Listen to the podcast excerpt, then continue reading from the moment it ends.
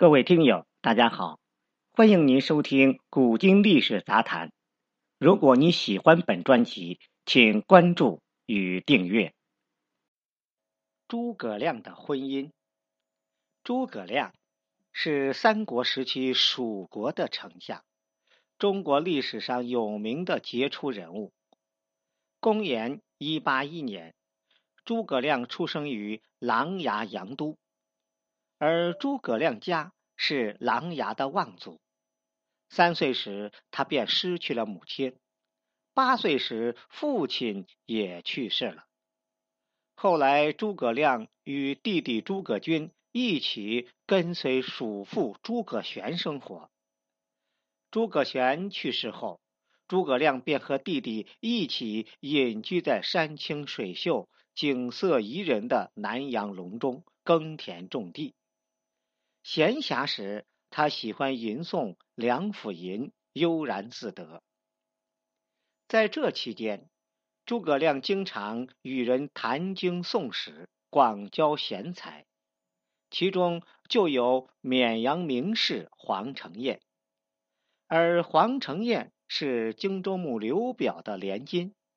此外，他还和庞德公、司马徽等名士的关系都非常不错。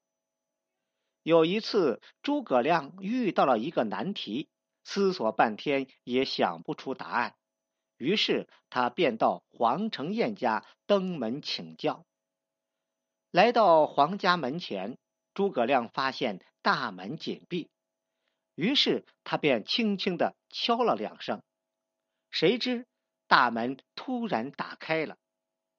而当诸葛亮刚跨过门时，大门又嗖的一下关上了，简直是匪夷所思。随后，诸葛亮走进院中，突然从花丛中窜出一只大白狗，直接就往他身上扑。正当诸葛亮躲闪不及时，忽然又从门后跳出一只老虎。见此，诸葛亮吓得2腿发软，差点瘫坐在地上。但老虎还来不及咬他，就把那只大白狗撵了回去。趁着这缝隙，诸葛亮立刻转身，快速地跑进屋内。仔细一看，才发现那大白狗和老虎竟都是木头做的。这时，黄承彦笑嘻嘻地说小友，你没事吧？这些都是小女月英胡乱叨咕出来的小玩具。诸葛亮一听，不由得心生佩服。只可惜男女有别，诸葛亮一直也没能够见到黄月英。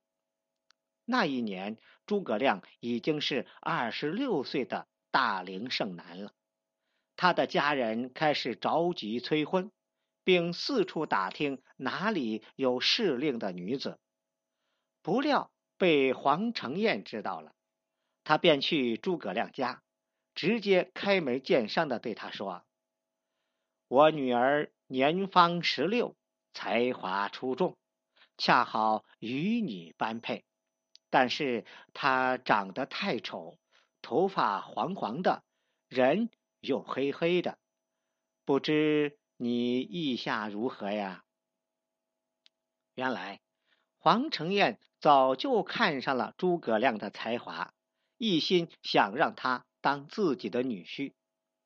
诸葛亮听了后，想都没想就直接点头答应了。毕竟他一直都很佩服黄月英的才华，相貌丑陋又如何？能有幸与他缔结婚约，自然是心生欢喜。次日一大早，诸葛亮就迫不及待地上门去提亲去了，谁知却遭到黄月英的为难。黄月英设下了3步的结婚条件：1步坐8台大轿，2步骑骏马，3步搭船只。眼看离成亲的日子越来越近，诸葛亮在家中是坐立不安，急得走来走去。他心想，我堂堂男子汉大丈夫，真要被此事难住。一天，诸葛亮冥思苦想，走着走着就走到了一个山坡上，突然听到惊叫声：“牛精了，牛精了！”他定眼一看，山下拉粮食的牛惊了，把碾盘中间的桩拉断了，牛拉着轮子在地上跑。诸葛亮灵机一动，想到了之前在黄家看到的木狗和木虎，于是他便依葫芦画瓢，加以自己的创新，日夜赶工，做出一个似牛非牛、似马非马的木牛流马，结果成功的娶到了黄月英。新婚之夜，到处张灯结彩，热闹非凡。送走客人后，诸葛亮走进新房，看着新娘子的红盖头，深呼吸了一口气，伸手一把掀起了红盖头。定眼一看，他顿时愣住了。只见黄月英唇红齿白，肤如凝脂，清雅脱俗，哪有岳父所说的相貌丑陋？明明是一个绝色的大美人。诸葛亮那一副天上掉下馅儿饼、目瞪口呆的模样，顿时逗乐了黄月英。他用手帕轻轻的掩嘴，娇嗔道：“呆子，你真的以为人家长得很丑啊？那不过是爹爹故意说来试探你的。”诸葛亮一听，顿时喜笑颜开。婚后，两人恩爱有加，生活幸福。有一次，诸葛亮总是一副心思重重的模样，贴心的黄月英便找了一块手帕，轻轻地放在诸葛亮脸上。诸葛亮顿时神清气爽，取下手帕，定眼一看，顿时惊呆了。原来手帕上面竟有一幅三分相图，有山有河，泾渭分明，三分天下。诸葛亮随刘备出山后，一直南征北战，而黄月英则留守隆中，养育管教两人的幼儿诸葛瞻。生活中，黄月英便是事必躬亲，兼顾农桑，家里家外事务一手抓，让诸葛亮没有后顾之忧，安心在外辅佐刘备，鞠躬尽瘁。